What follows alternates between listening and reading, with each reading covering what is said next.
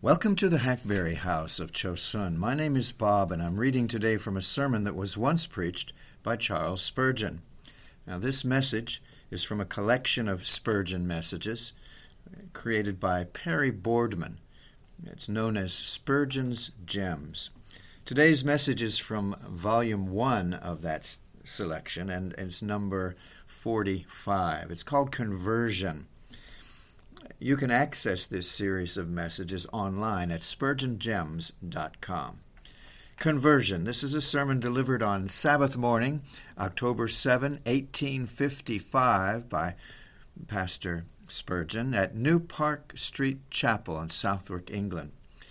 And his text is James chapter 5. Brethren, if any of you do err from the truth, and one convert him, let him know that he which converteth a sinner from the error of his way shall save a soul from death and shall hide a multitude of sins. James 5, verses 19 and 20. The true believer is always pleased to hear of anything which concerns the salvation of his own soul. He rejoices to hear of the covenant plan drawn up for him from all eternity, of the great fulfillment on the cross at Calvary, of all the stipulations of the Savior, of the application of them by the Holy Spirit, of the security which the believer has in the person of Christ, and of those gifts and graces which accompany salvation to all those who are heirs thereof. But I feel certain that uh, deeply pleased as we are when we hear of things touching our own salvation and deliverance from hell, we, as preachers of God and as new creatures in Christ, being made like unto Him, have true benevolence of spirit, and therefore are always delighted when we hear, speak, or think concerning the salvation of others. Next to our own salvation, I am sure, as Christians, we shall always prize the salvation of other people. We shall always desire that what has been so sweet to our own taste may also be tasted by others. And what has been of so inestimably precious a, a, value to our own souls may also become the property of all those whom God may please to call unto everlasting life. I am sure, beloved, now that I am about to preach concerning the conversion of the ungodly, you will take as deep an interest in it as if it were something that immediately concerned your own souls. For after all, such were some of you once. You were unconverted and ungodly, and you had not had not God taken thought for you and set his people to strive for your souls, where would you have been? Seek then to exercise that charity and benevolence towards others which God and God's people first exercised towards you. Our text has in it, uh, first of all, a principle involved, that of instrumentality. It says, Brethren, if any of you do err from the truth, and one convert him, let him know that he who converteth a sinner from the error of his way shall save a soul from death. Secondly, here is a general fact stated He who converteth a sinner from the error of his way shall save a soul from death and shall hide a multitude of sins. And thirdly, there's a particular application of this fact made. Brethren, if any of you do err from the truth and one convert him. Uh, that is the same principle as when a sinner is converted from the error of his way. Well, first, then, here is a, a great principle involved, a very important one, that of instrumentality. God has been pleased in his inscrutable wisdom and intelligence to work the conversion of others by instrumentality. True, he does not in all cases so do, but it is his general way. Instrumentality is the plan of the universe. In the new creation, it is almost always God's invariable rule to convert by means of instruments. Uh, now, we will make one or two brief remarks upon this first principle. First, we say that instrumentality is not necessary with God. Uh, God can, if He pleases, convert souls without any instruments whatsoever. The mighty Maker who chooses to use the sword sometimes can, if he pleases, slay without it. He who uses the workman, the trowel, the hammer, can, if he so sees fit, build the house in a moment, and from the foundation stone even to the top stone thereof, can complete it by the words of his own mouth.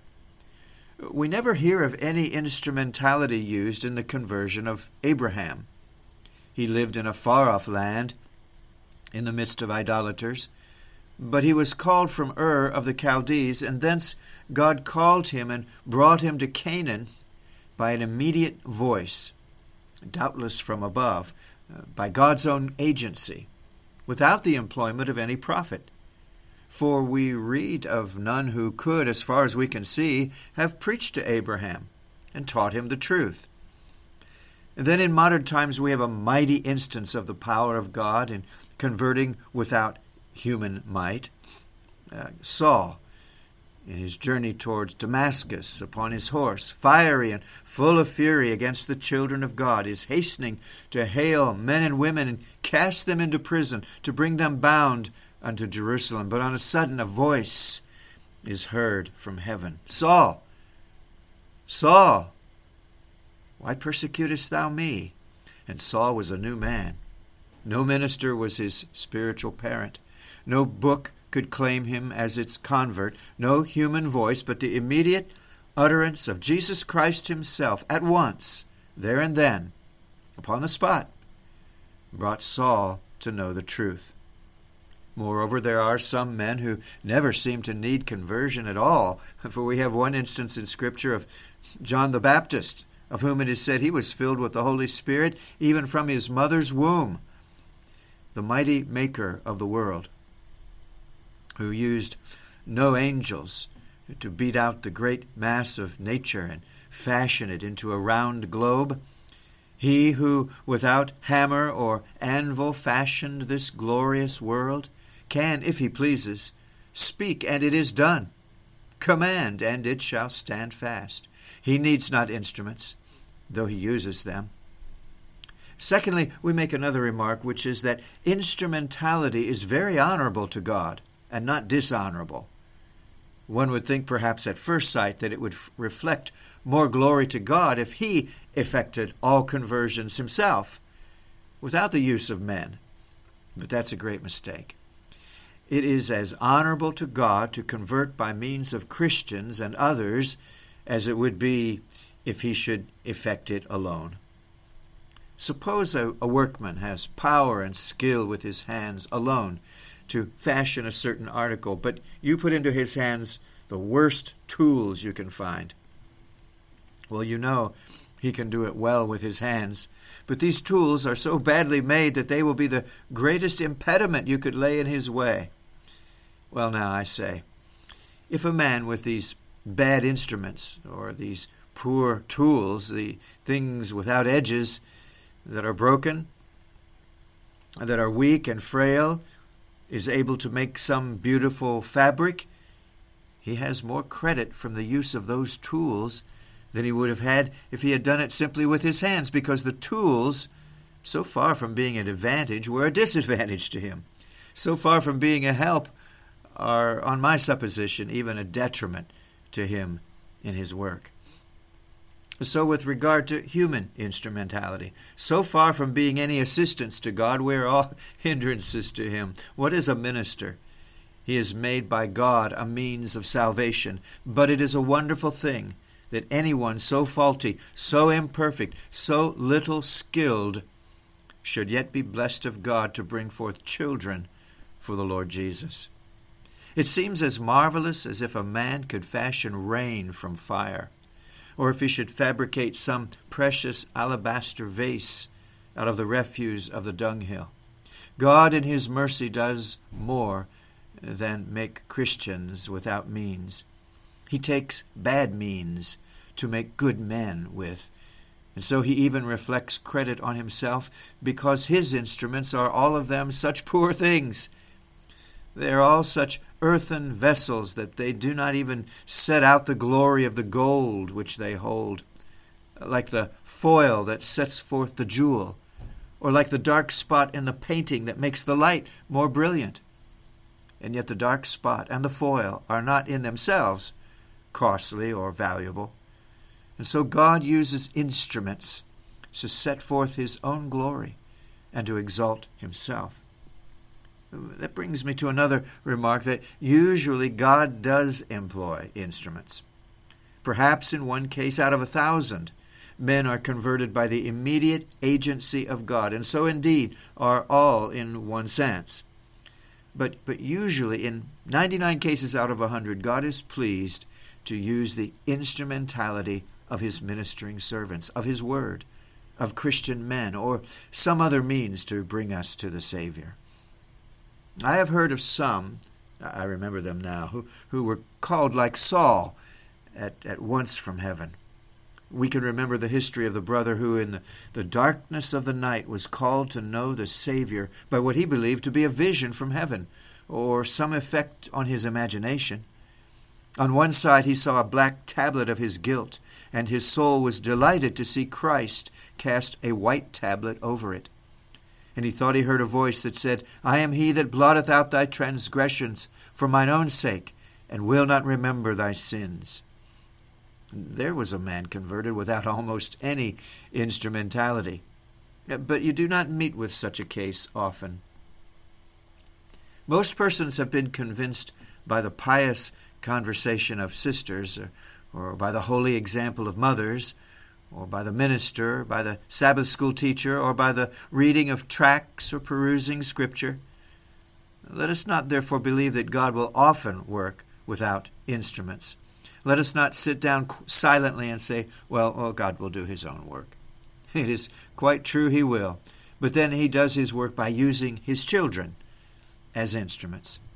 He does not say to the Christian man when he is converted, You sit down. I have nothing for you to do. Well, I'll do it all myself and I'll have all the glory. No, he says, You're a poor, weak instrument. You can do nothing, but lo, I will strengthen you, and I will make you thrash the mountains and beat them small, and make the hills as chaff. And so shall I get more honor through your having done it than if I had used my own strong arm and smitten the mountains and broken them in pieces.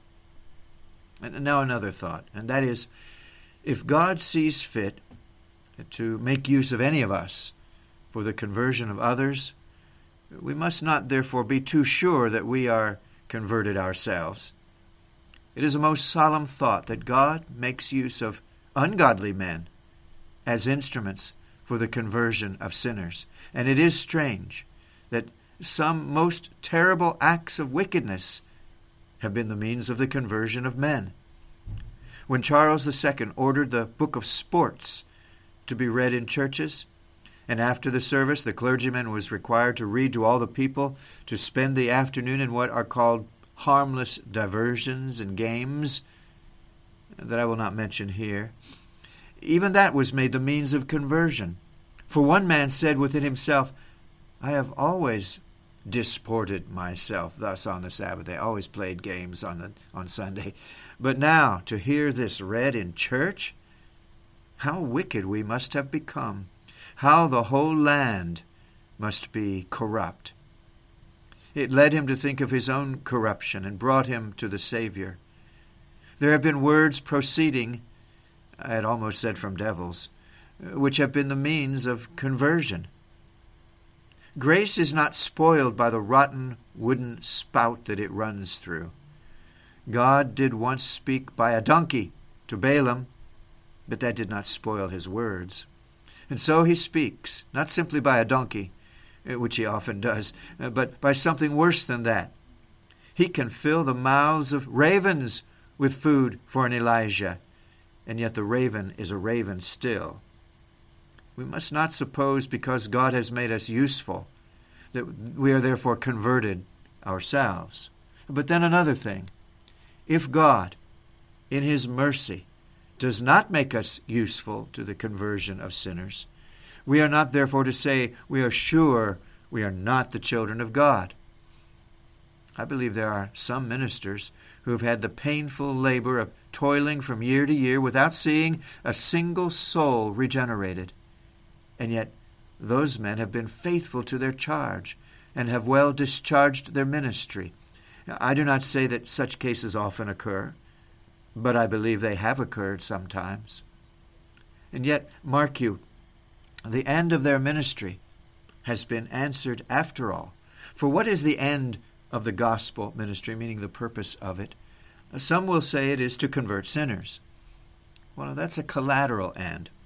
Others will say it is to convert the saints. That is true. But the proper answer to give is it is to glorify God. And God is glorified even in the damnation of sinners. If I testify to them the truth of God, and they reject his gospel, if I faithfully preach his truth and they scorn it, my ministry is not therefore void. It is not returned to God void, for even in the punishment of those rebels he will be glorified. Even in their destruction he will get himself honor. And if he cannot get praise from their songs, he will at last get honor from their condemnation and overthrow, when he shall cast them into the fire forever. The true motive for which we should always labor is the glory of God in the conversion of souls and building up of God's people. But let us never lose sight of the great purpose. Let God be glorified, and He will be if we preach His truth faithfully and honestly. And so, therefore, while we should seek for souls, if God denies them unto us, let us not say, I will not have other mercies that He has given. But let us comfort ourselves with the thought that though they be not saved, though Israel be not gathered in, God will glorify and honor us at last. One thought more upon this subject God, by using us as instruments, confers upon us the highest honor which men can receive. Oh, beloved, I dare not dilate upon this. It, should make our hearts burn at the thought of it. It makes us feel thrice honored that God should use us to convert souls, and it is only the grace of God which teaches us, on the other hand, that it is grace, and grace alone, which makes us useful, which can keep us humble under the thought that we are bringing souls to the Savior. It is a work which he who has once entered, if God has blessed him, he cannot renounce. He will be impatient. He will long to win more souls to Jesus. He will think that toil is but rest. He will think that labor is but ease, so that by any means he may save some and bring men to Jesus. Glory and honor, praise and power be unto God, that he thus honors his people. But when he exalts us most, we will still conclude with, Not unto us, not unto us, but unto thy name be all the glory forever and ever. Well, secondly, we come to the general fact, and I will only be able to begin this one today, folks. Uh, we'll finish it next time. But we come to the general fact, and that is He which converts a sinner from the error of his way shall save a soul from death and shall hide a multitude of sins.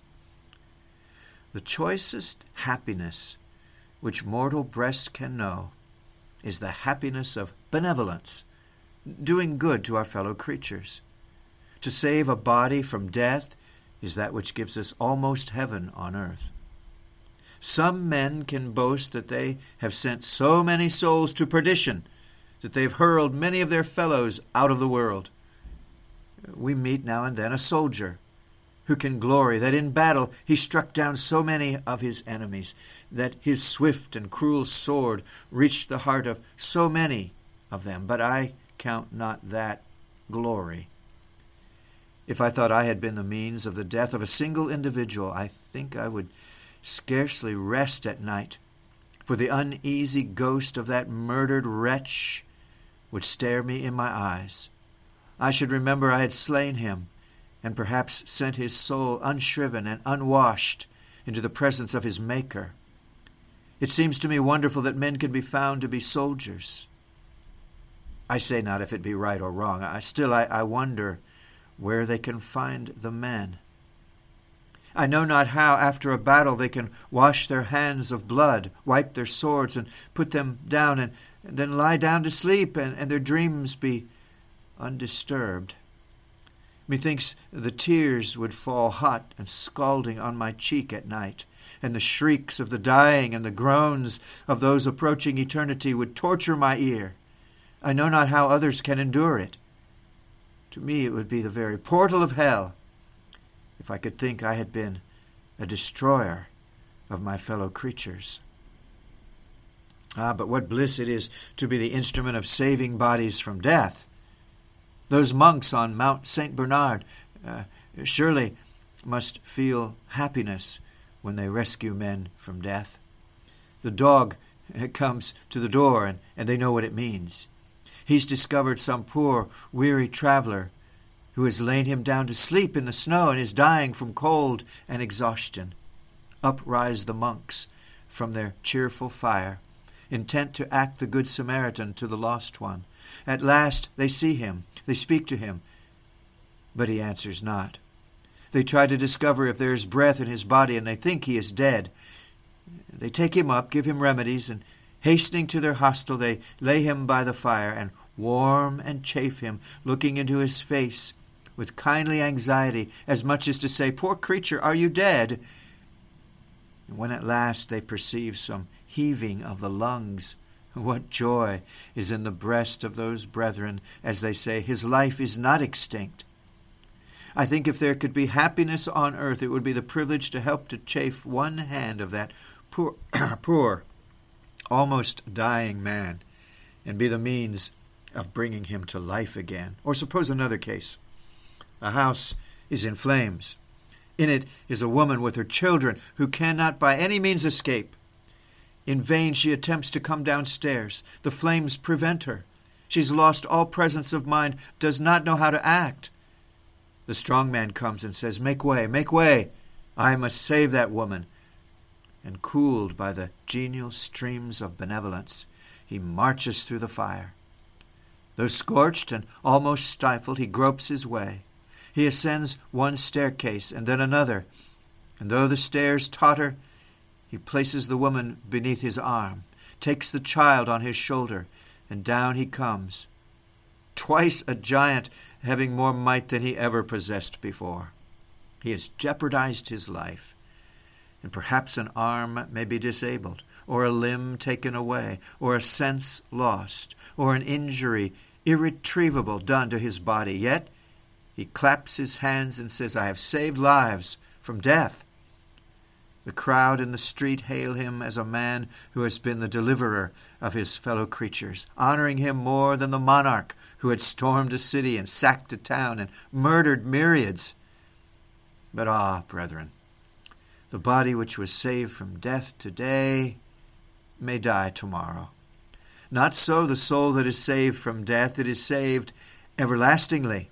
It is saved beyond the fear of destruction. And if there be joy in the breast of a benevolent man when he saves a body from death, how much more blessed must he be when he is made the means in the hands of God of saving a soul from death and hiding a multitude of sins.